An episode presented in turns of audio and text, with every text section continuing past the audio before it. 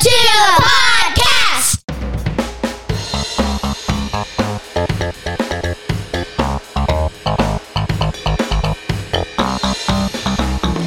Come be part of the conversations that happen around my kitchen table. He's John Branyan, and he's been a stand up comic for more than 30 years. She's Amanda McKinney, and she's been my daughter for her whole life. Our family believes laughter is a gift from God.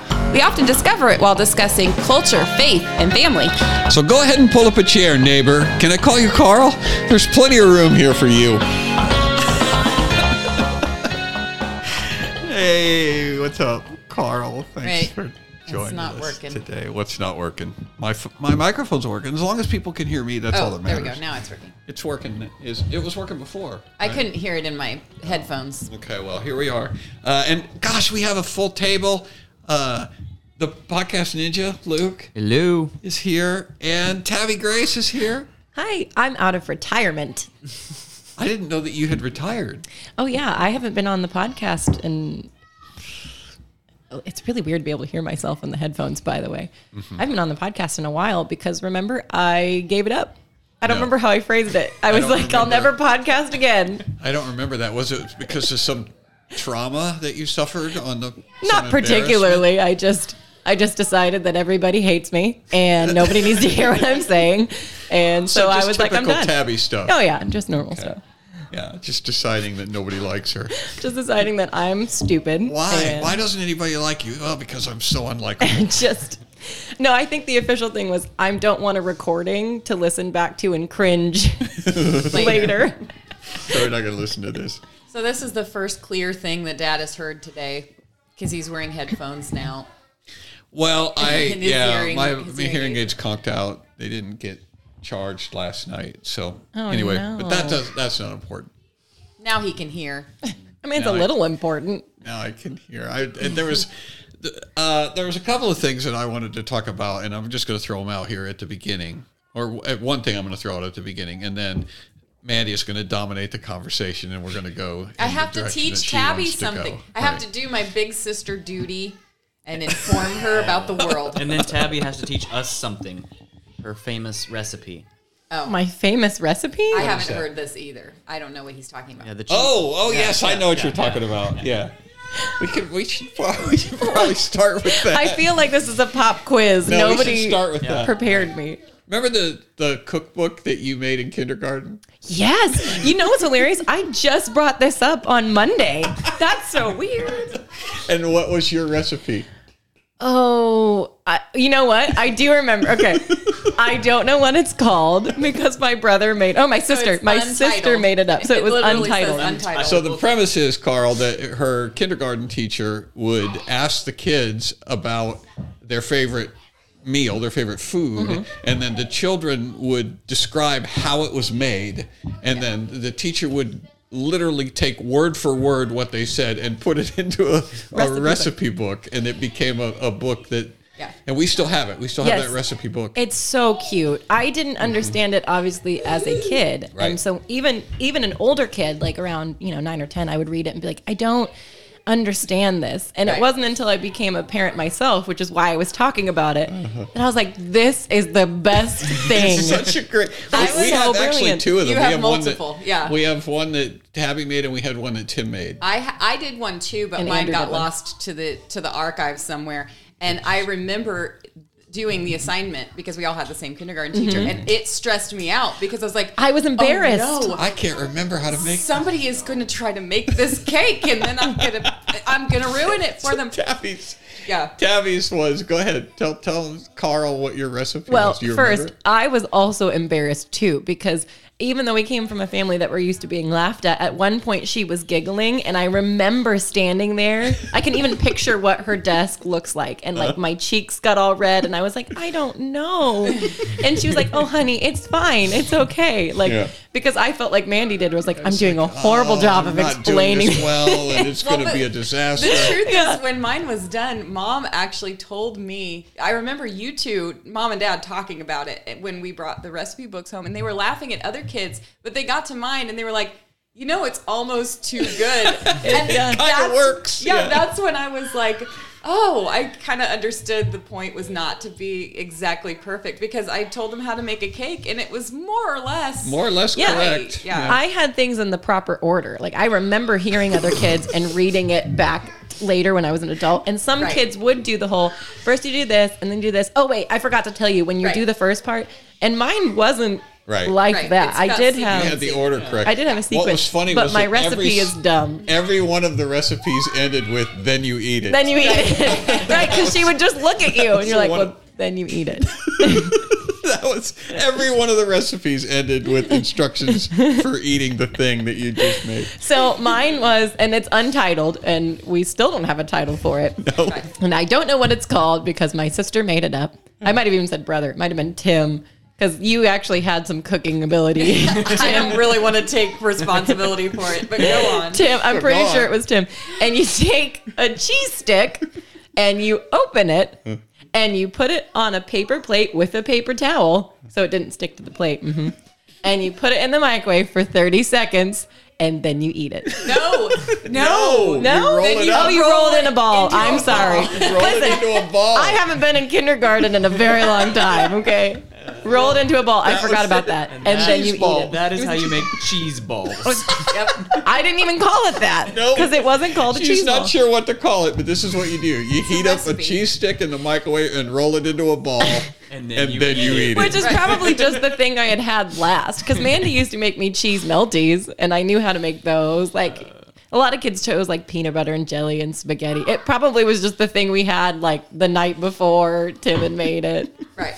Well, you knew you had actually done it yourself, step by step. You hadn't actually made yourself, you know, a grilled cheese, and so But that recipe, That that's going to go down in family history, and someday your grandchildren are going to go, "Hey, let's make Grandma Tabby's cheese balls." No, they'll say, "Did she grow up in the Depression?" right. Which, which I'm Nope. pretty sure I cannot confirm because I wasn't in the car with them yesterday, but they drove to a show and back, and I'm pretty sure the context for this whole thing, correct me if I'm wrong, Hmm. was me talking about what we had to eat once with the ham Yes, and the peanut that butter. was how it started. Because Luke and I pulled over and got one of America's uh, food treasures that is largely ignored by the majority of the population, and that is cheeseburgers from a gas from the station. gas station. Oh yeah, because you're playing You a little unwrap dicey. The foil, and they are. Come on, Luke, tell me. They're foil wrapped in a plexiglass thing with heat in it, and you have no idea how long they've been there. No, it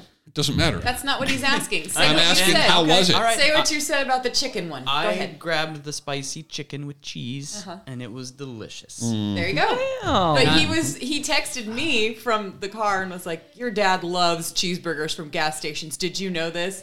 And I was like, "I don't understand the big deal. Do you know what we were subjected to growing up? We had cheese Growing up. balls, microwave cheese balls, and I was like, at one time my mom wanted Tim and I to have more protein, and she took ha- deli ham slices and put peanut butter in the middle of it and rolled, Roll them it. up. Was it good? I remember eating multiple. Peanut butter ham logs.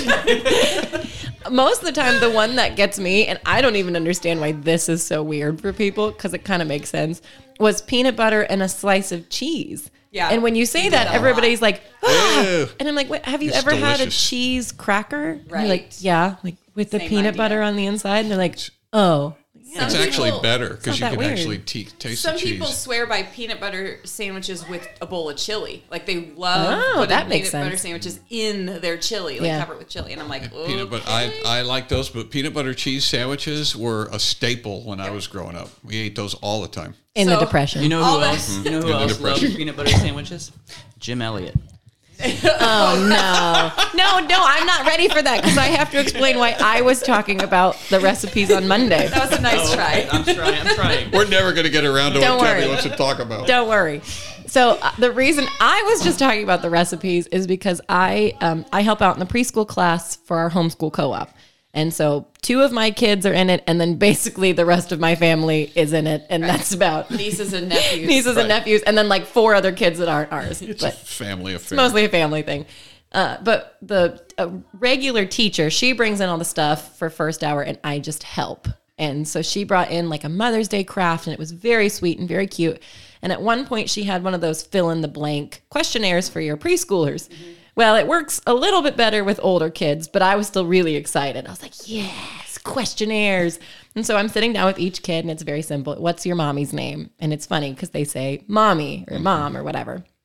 Uh, and then, you know, it goes down the line. My mom is very blank. Uh, My favorite thing to do with my mom is blank. She always says She always says this thing, you know, says blank. one of those things. So it's very sweet. And at some point, I get around the table and there's this one boy who's hilarious. And I wanted to write down everything he said verbatim, but they didn't give me enough space. Yeah. And I was mad. I was like, this is such a missed opportunity. This is the perfect age because they're about four, Yeah. five to do that sort of activity. No inhibitions. You Yeah. just completely. Oh gosh, I could tell from the first one. I was like, okay, my mom's name is what? And I said, what's your mom's name? And he goes, well, I call her mom or mommy sometimes, but like her real name is Leah, Leah, and then like says her whole name. Oh, sorry, says like her whole name and goes on. And I said, oh man, this is gonna be great. We got a live one here. And so by the time I got down to the bottom, it was like, my mom makes the best blank. He was like, um, I think dinner. But one time at Dollar Tree, I wanted to put mac and cheese in the cart and she made me put it back. And then when we got home, we made mac and cheese that we already had and like on and on and on. And so a lot of my answers had like dot, dot, Dot, dot, dot. after them. And so I went to his mom afterwards and said, I would love to take I would love to take this boy and I want to write down. I wanted to make a recipe book and I was telling her about it and I said when I was about this age they wrote down everything we said verbatim. I said his would be so Perfect. funny. Yep. So funny. Yep. And yeah. Should be should be our next Yeah, activity. we talked Step about one, that. go to the Dollar Tree. Yeah. Step two, get the, the macaroni and cheese. I talk about that on the stage almost every show now. That the importance of teaching your children how to be laughed at, teaching your children that that when grown-ups laugh at you, it's not because they're angry with you or because you've done something wrong. It's oftentimes it's because you said something funny, and it's not a thing you need to be embarrassed about because not everybody grows up in an environment where they're used to being laughed at. Well, um, Margot's answer. So Margot is uh, Aunt Megan's daughter, who's also in preschool, and right now Aunt Megan is pregnant with her fourth baby. I think we're allowed to say that. And uh, so I was asking Margot these questions because we were trying not to get our own kids' responses because we thought that might change it. And so I was asking Margot, and I got to the point where it was like, my mom is very blank. And most of the kids needed some help here, anyways, because it's vague. So I would say, like, silly, she's fun, she's They don't have a lot of adjectives at that age. Right. So I'm trying to offer her some, and Margot went the longest and kind of just stared at me like she couldn't pick one. so I'm like getting sillier and sillier, and I'm like, she's very pregnant. And Megan looks up and looks over at me, and I start giggling. So, of course, that, was the was one that Margot was. picked. So Margot's mom is very pregnant. Because everybody laughed. Because everybody laughed, and I went there. She didn't. She didn't cry. She thought, "Oh, that's the, the one." maximum amount of pregnant that you can be. So we laughed, And that leads us to the conversation that I had with Silas about soccer practice as well, since you wanted to bring that up.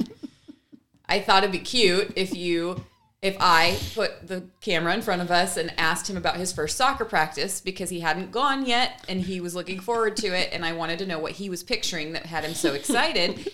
and so I was like, all right, Silas, it's your first soccer practice tonight. You know, what do you think? How do you think it's going to go? What do you think you're going to do? And he goes, or no, I said, it's your first soccer practice this evening. He goes, yep. Okay. Wait, I want to ask you a question. Wait. Today is your first soccer practice. Okay. You've never been to a soccer practice before. What if I win it? It's not a game, so you're not going to be competing. There's no winners and losers at practice. How do you think it's going to go? I probably will win it. But it's not a game. I'll probably win it. What do you think happens at soccer? What do you think you'll do? I'll win. What what will you win? Uh, I'll win practice. How do you do that? I win practice if, if you beat the game. But if you don't know how to play, then how are you going to win? What what are they going to do there? What are you going to do there? The first thing you get there, what do you think the first thing will happen? Beat everybody. Mm, Beat everybody. Everybody. Beat everybody. I thought they were. So that's a kid who was not not only not dissuaded from Ew. me laughing at him, but I was like, as soon as I did laugh the first time, I was like, oh He's like- darn it. He will not stop I'm not gonna get a straight answer out of him now. Once I you said crack. Yep. Right.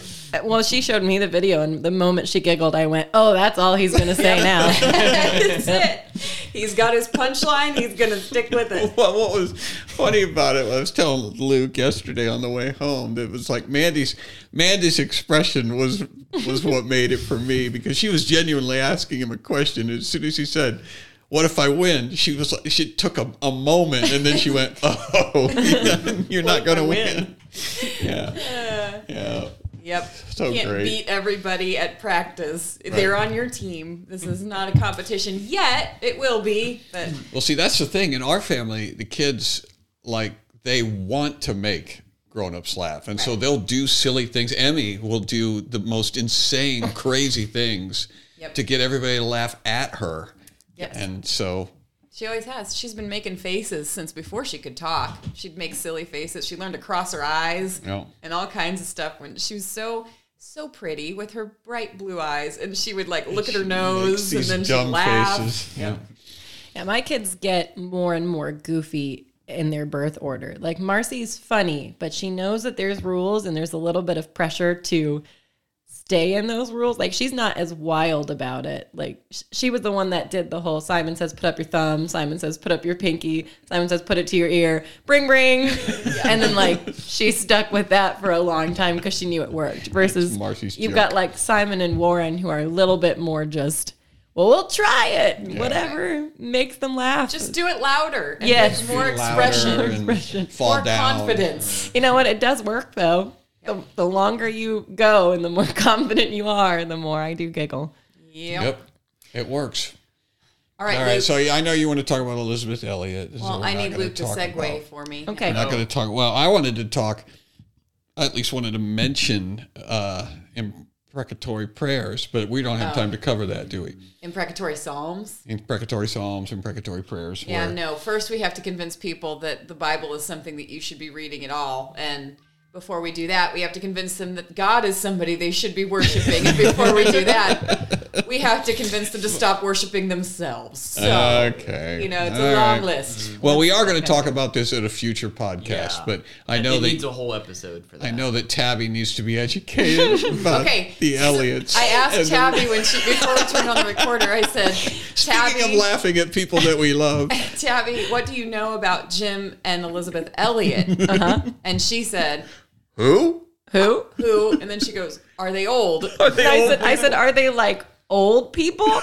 And in my head, that made perfect sense because I was equating them to like Thomas Edison, Right. Marie Curie, uh, Madam Curie. Madame Curie. Because if whatever. they're uh, because if they're old people, I don't want to talk about. I, it.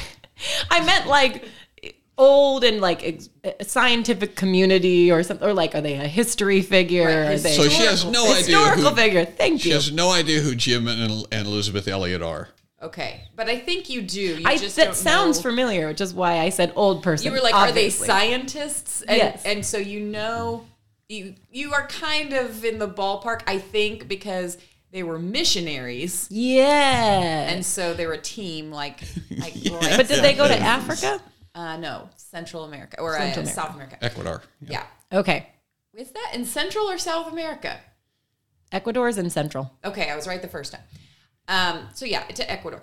But you've heard the story. You just don't know that that's this is who they are. Yes. So Jim and Elisabeth Elliot got married specifically to go into ministry. So they met at Wheaton College. They were both Christians already. They both knew that they wanted to be dedicated to God, but like their premarital conversations centered around how do we make sure that we are glorifying God and how do we make sure that this is not just our will, but but his will too and things like that. And and Jim knew he wanted to be a missionary from the beginning. And so he told Elisabeth originally that he wasn't going to get married and they decided not to correspond. They weren't going to they weren't going to even entertain the possibility of a relationship. But eventually he started thinking that maybe having a wife in the mission field would be good or could be God's will. And so, So you're not lonely. well, because two are better than one. Like the Bible talks about how cord of three strands is not easily broken and things like that. And so that was the that was the logical progression of it. It was not, oh, we just can't live without each other. We're completely swept up in this passionate love affair. It was okay, let's think about this. Like they would like they would sit and talk, you know, strategize about what would be the best thing for the kingdom. They ultimately got married, and I can't remember, but it seems like it was like the next day after they officially said their vows, they flew to Ecuador. It seems like that's right. In like the You're looking at me week. like I'm gonna be like, oh yes, yes. Mm-hmm. No, I I'm don't looking know. at you like you're gonna uh, be surprised by that. So far, you're not as scandalized as you're supposed to be. Oh, I'm sorry. No honeymoon. they went straight to Ecuador. That sounds like a great honeymoon. no, No. people. Like, okay, go on. Yeah. Oh, Yeah. right. So far, I'm like, wow, that sounds like an ex. I'm the weird one here. I'm like, that sounds so wholesome and sweet. They're Yes. like getting ready to be. To, to do minutes to start their ministry the day after they get married. well, I mean, even just the circumstances of how they decided to get married. I I've often been somebody who does not think it's unromantic to talk logically like that. To say Right. this is what I want. you think romance is logical.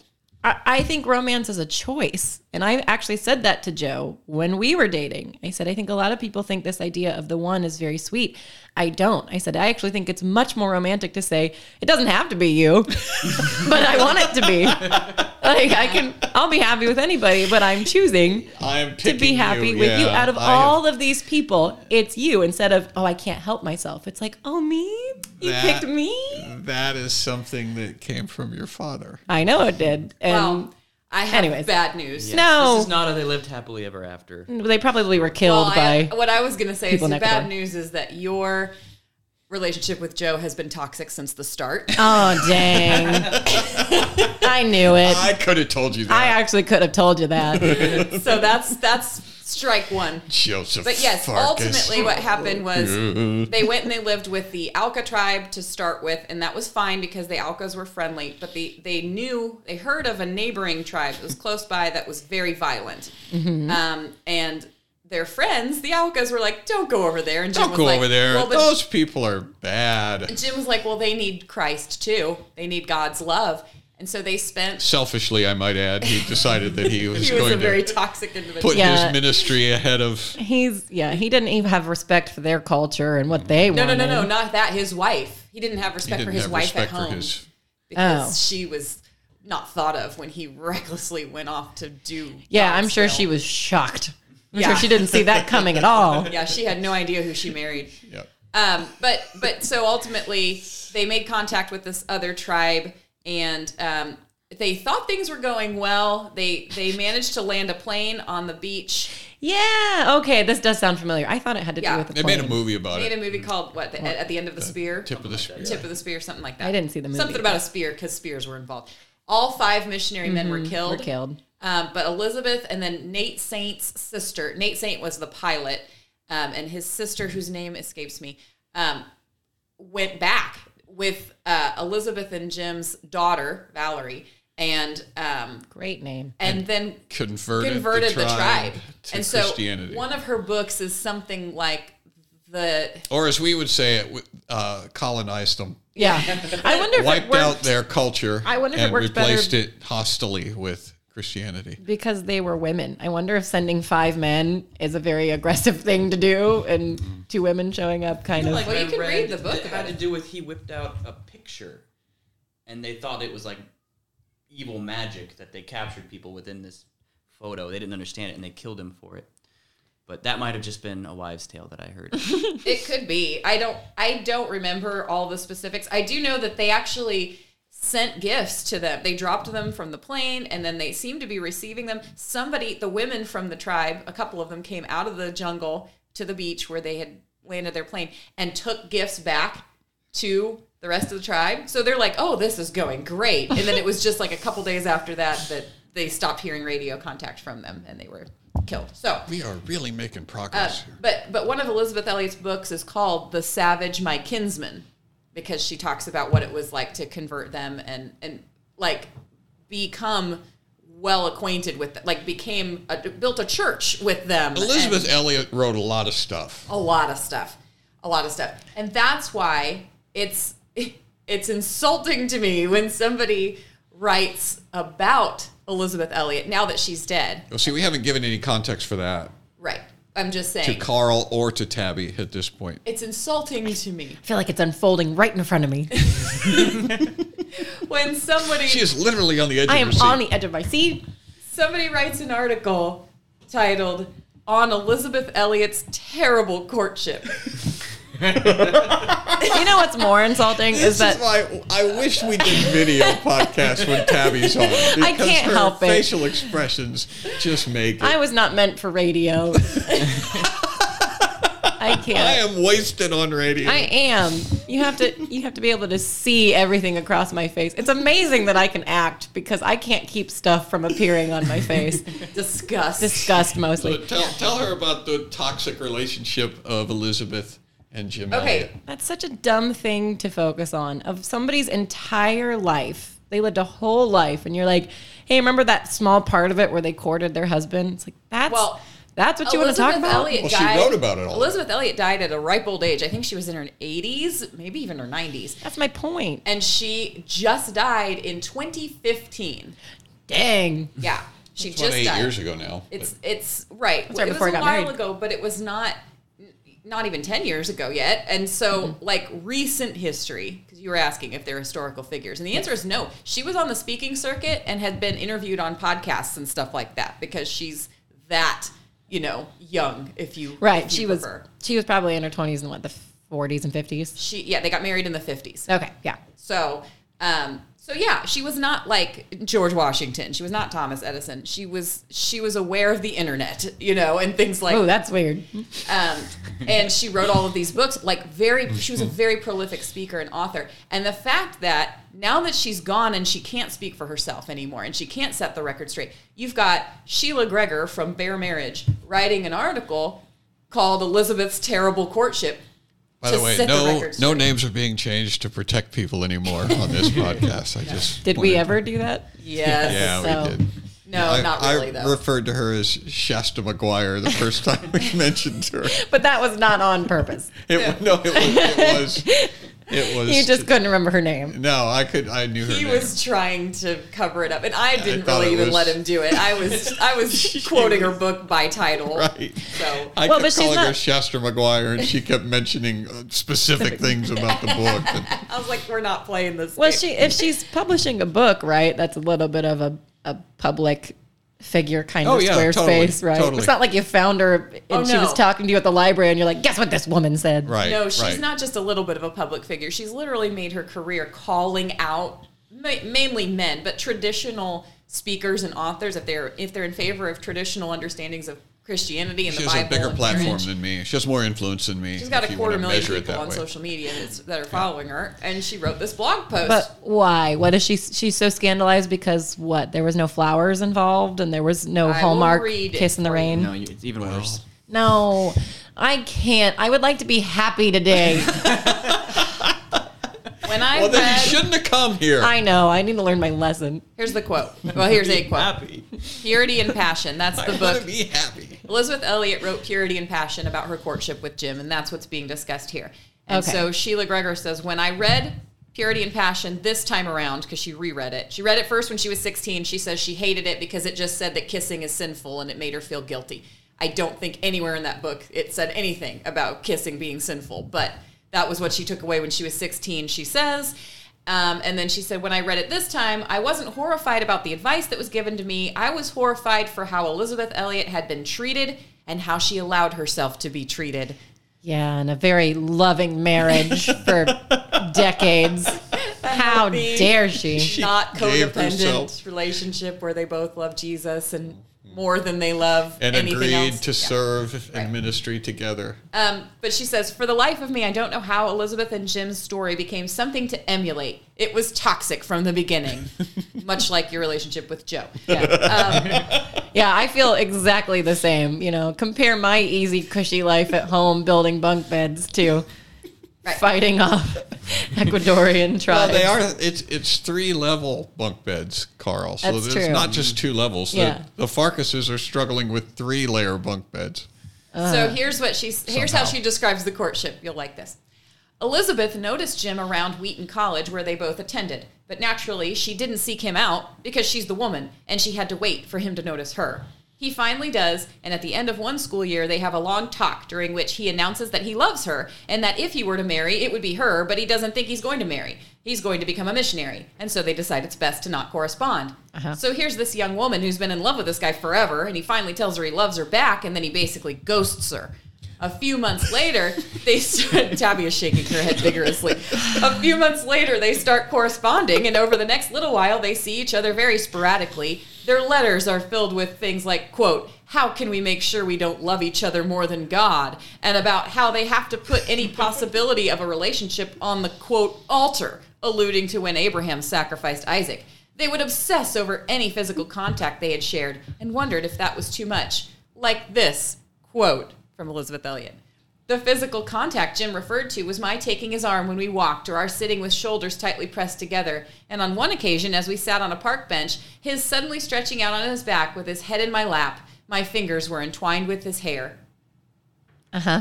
That's what she wrote. That's the only quote from Elisabeth Elliot that she And can you? I mean, do you do you see the toxicity of wondering if Mm. God is pleased with their behavior? Do you see how damaging that can be to a soul? Right. To to contemplate what God thinks of our relationship and our behavior. Well, some people, some people would say that they are thinking about it too hard. That's what she's advocating for. She's saying that the fact that they're obsessing over it with air quotes, because again, this is radio, uh, and and wondering about it, that's actually super unhealthy. That's where the toxicity comes from. You are spending way too much time in guilt and shame Well, and wondering. That's what I'm what- saying. Wondering about whether what you're doing is is Pleasing appropriate God. is Yeah. is toxic. Right. That's Well, but this she goes a little bit further too. This is the part that she actually pulled out on Facebook when she shared the article with the rest of her followers.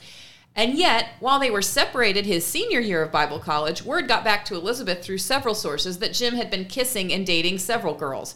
Her response? Direct quote again.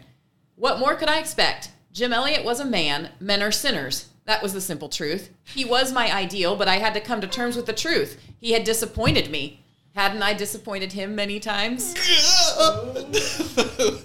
I'm actually surprised that they don't agree with that when she says men are sinners. I'm surprised they're not like, yeah, they are. well, A be- woman but she didn't leave it at that. She said, "I've also disappointed him." Right. And So Right, and that's the part that Sheila has a problem That's with. So too this is. Sheila again. I read that and I went, "Whoa!" That's all caps, so I said it.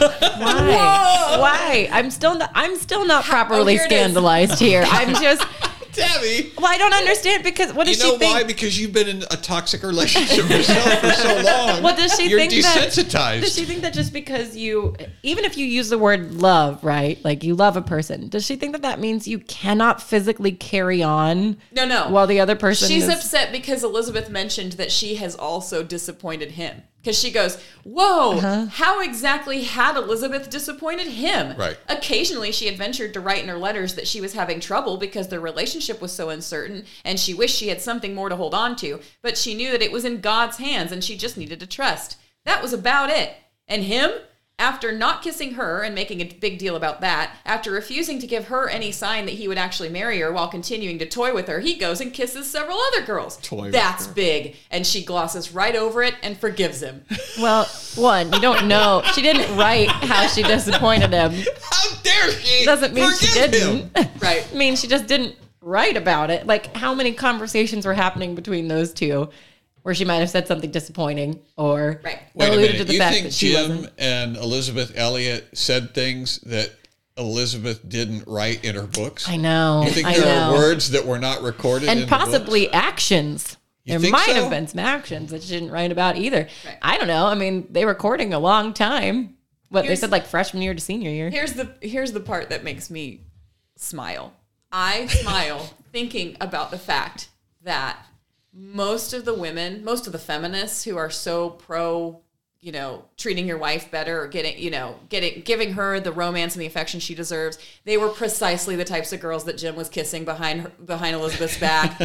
they were the same ones. They were not the ones he married. they Not were the ones he vapid. married. They were vapid and attractive, and he just liked the way they looked, and he felt bad about it. Like he knew it was wrong for him to just go after them for their for their you know shallowness. He knew Elisabeth was the only one he could actually have a decent theological conversation with, and so he married her. But the women that he was kissing are so much like this like shell of a woman that the feminists are trying to make all of us. Well, it takes faith, like to because I remember being that weirdo in high school where I was like, it's not the way that I want to go. I I I want the picket fence. I want like a buttload of children. I want to homeschool them. I want this and this and this and this and this, all laid out. And Joe was the one guy at 16 that was like, I can work with that. We can make that happen. You you want to have all of those things. I'm cool with that. And I was like, awesome. And there's times where you're like, well, everybody else seems like they're doing it somehow better. Like they seem happy, right? Like, and you have to kind of walk by this faith that no, your way will be the better way. It'll be the way that prevails. Uh, and then, yeah, like a few years later, I was given that evidence where I watched so many of my friends be on boyfriend number 17, 18, 20. Some of them still kind of floundering, not really knowing if they're going to be married or they'll they'll say things like I've never felt about him this way before. And I'm like do you have short-term memory loss? Right. there was 20 of them that you said the exact same thing that you never felt this way before. And and that will eventually See, that's the sort of dialogue, though. Those are the sort of things that men say. Those are the. the yeah they're- I they're wasn't super to. popular But that's that's my point. That's why I bring it up because when you say stuff like that, you sound like a big brother or a father, and and it's it has a very condescending and sarcastic tone to it, and so you get dis, you get dismissed. The reason that men get dismissed is because Right. we talk like that all the time. Well, but but the other weird thing, and again, more of a faith thing that I could see the pattern in hindsight. Some of the girls that I thought were the most upset with me for talking that way were the friends that I held on to the longest. Like the girls that we were we were fine, you know, we could get along, we could play soccer together. We didn't have a very strong relationship. Not that it was bad, it just it ended once the contact ended, you know.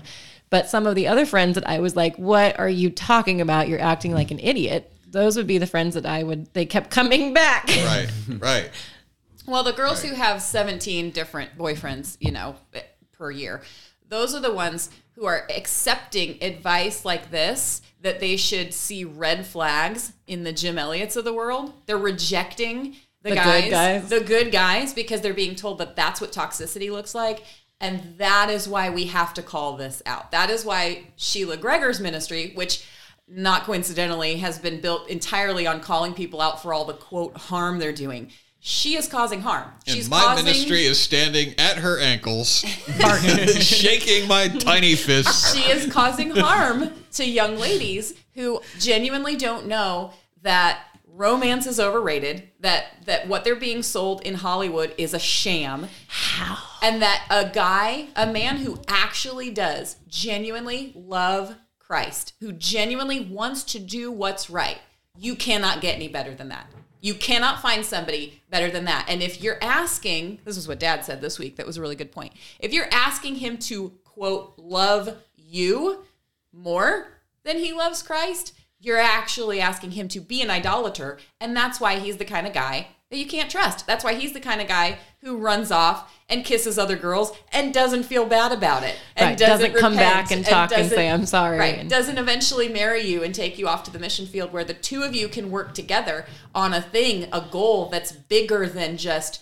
your feelings or his feelings. It's Well, God centered. comment that she made was the husbands who the the men who are sold out to Jesus in air quotes scare quotes men who are sold out to Jesus don't make good husbands and they're actually the most selfish and, and I forget exactly but it was something like that Does the does she actually give you a blueprint for what she thinks a good man is though? Because I find that these kind of articles are really good at tearing down what's in front of them, and then they're like, "So there you go. Don't look for this guy." And it's like, okay, well then who do you suggest? Well, and they're like, "Well, we don't know, but not not this guy." him well And and, like, I well, that's not helpful. my response in the article was that that is you know if a guy is actually sold out to Jesus that's the only person that that's the only person that you should consider making into a husband Right. because that is a guy Who will apologize? who is who's sold yeah he's sold out to jesus his, his he he doesn't he doesn't even uh order his steps uh, about making you happy. He's he's more concerned with doing what is right according to Christ Right. than than to what's going to make you happy. And, Temporarily. and, and and that's a thing that like like Mandy says you can trust a guy like that. You can you can trust anybody who is going to say the truth to you even if it makes you mad. Right. Yep. And uh, and what they have a problem with is explaining like what a good guy does look like. Like Tabby was saying, they characterize other bad guys who are not Christ-like, and then they try to lump that in with Jim Elliot as if he's guilty of the same thing. And it's like, like for example, she says the guy I dated before I started dating Keith was quote sold out for Jesus. He was older than me and was the one that everyone in the Christian group at our university emulated because he was so involved in outreach on multiple fronts. He led the prison ministry and was preparing to self-fund a mission for a year around the world to serve with Mother Teresa. When he started dating me, he wouldn't let me tell anybody because I was younger and he didn't want it to get out. He told me he cared about me, but when he left for his around the world trip, he made me no promises. But how could I complain? After all, he loved Jesus so much. I started dating Keith when he was gone and learned what it was like to actually be someone's priority. But giving you no promises is a courtesy.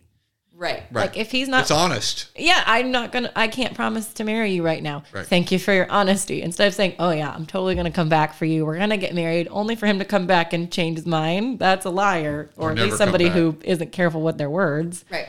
or comes back married.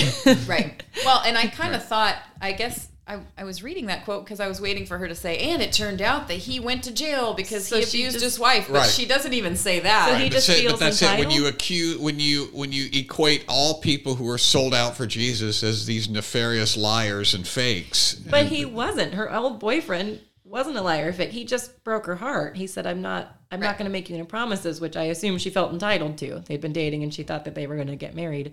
Right. Which seems like a conversation that you should have. And then if they say, "I don't think we should get married," again, that was the first thing we set out. And I said to Joe, I You said, and your I- toxic husband? Me and my toxic husband. I said, uh, my job right now is if I'm going to date people, because we were young, we were 16. I said, my goal is to eventually get married. I said, I know that it's going to have to be a while from now. And so you'll have to be okay with waiting around. But like, I'm willing to date you until we're basically old enough to get married. And if at any point you think I can't marry this woman, we should break up. And again, he was like, okay, sounds great. I don't think he knew how bad this bargain was. I don't. I think he was dumb in 16. Somebody should have warned him. Yeah. He's busting his knuckles on this triple decker bunk bed. I know. What did I do? thinking about 16 year old him going, ugh, what have I done? Yep.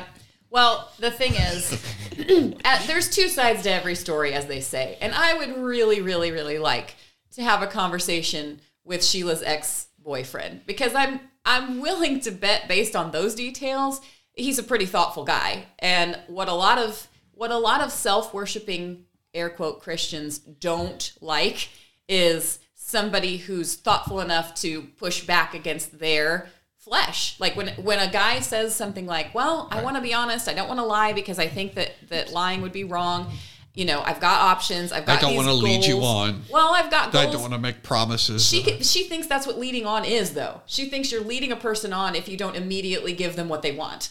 And Oh. so, so if he were to say, "Well, I want to keep you open as an option because I don't know what God has for me, and maybe when I come back from X Y Z ministry, that that it will be a thing in the future," but but they don't like that because it doesn't immediately gratify what they want, and they don't seem to see that that's a red flag for them. Like if you're a woman Right. who's going to be blasting Jim Elliot and also A.W. Tozer, that's another Yeah, she also took- theologian. took aim at took A.W. shot Tozer At. He had an objectively miserable wife. wife, He had a bitter wife, a, a wife who was constantly um, on his case because she was like making him choose between God and her own her flesh and it must have been his fault. and it was not hers. horrible. And so everybody knows it's pretty well documented that they did have a rough marriage. But the fact that Sheila wants to blame the man for that and saying if he would just stay home and stare into her eyes a little bit more and make her a quote priority, that that would have been fixed is just not true. That just would have transferred the the misery that comes from being a slave to your flesh from the woman who's clearly enslaved to her flesh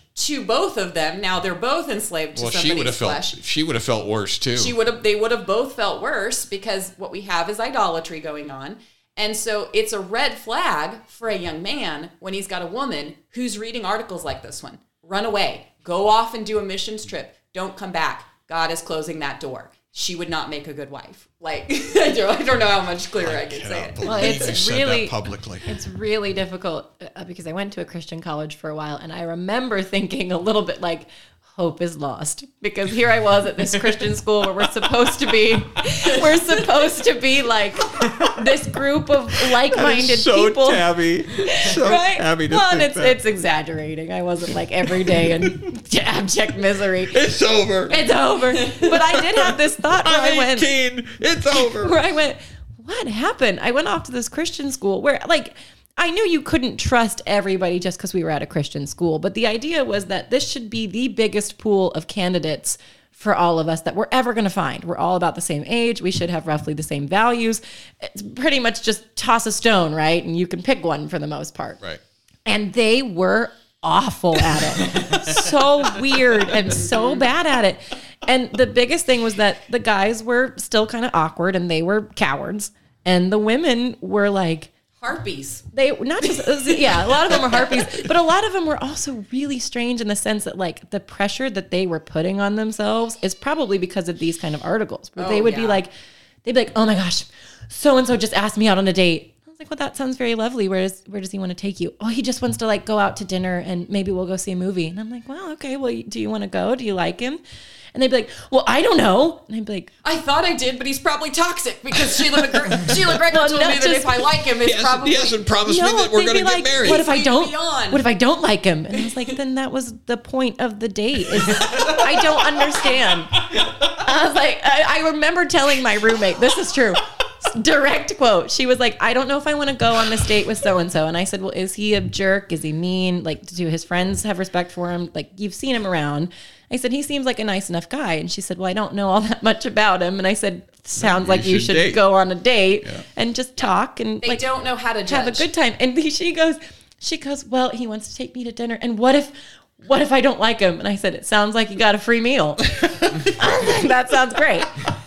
Well, I was like, they- what's the big deal? Like you just tell him what things they're looking bad for because because she doesn't even know what a good date would be. Like literally, she's like, "What if I go and I just don't like him, but it turns out I have indigestion? I cannot tell the difference between a good guy and Well- just my feelings." When I was trying to even put that anxiety to bed for Lynn, I was like, it's one date. I said, if all you ever do is just giggle a little bit because he's slightly funny, I said, okay, that's some progress. You can maybe set up another date and you can start talking a little bit more about your values and where you might want to go. They don't have values. Well, Then- listen, I'm I don't know go- that. You get a burger at the gas station. You get a burger at the gas station. You talk about whether or not you want to be in the mission field. Yeah, it was just, Yeah. and they would panic before they would even go. And a lot of times they wouldn't. They would just be like, nope, nope. And I'm like, okay, but girls, girls I don't know what do not know is. what to look for anymore. Boys don't know what to look for anymore either because they're getting trash advice on the internet. And what they're being told now, the girls at least, they're like, well, you know he's a good guy when he makes you the center of his universe. Right. And that is not true. It's not true. When he, That's when he another thing you prioritizes you at the very top, then he is a great husband. Yep.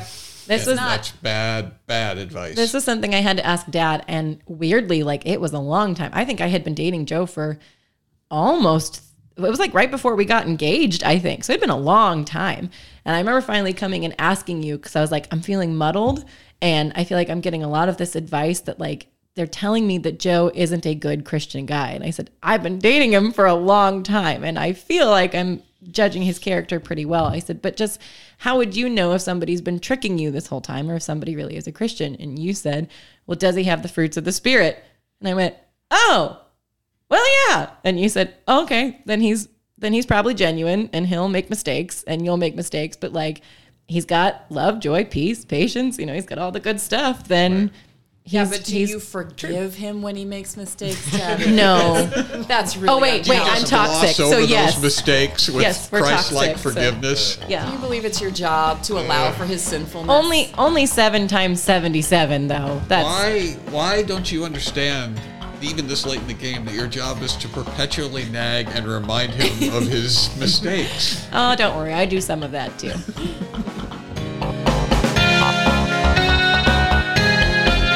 Thanks for visiting the Comedian's House. If you want to spend more time with our family, you can follow John Branyan on YouTube and Facebook. Also, email nextdoor at johnbranyan.com with your comments and questions. We'll see you next time.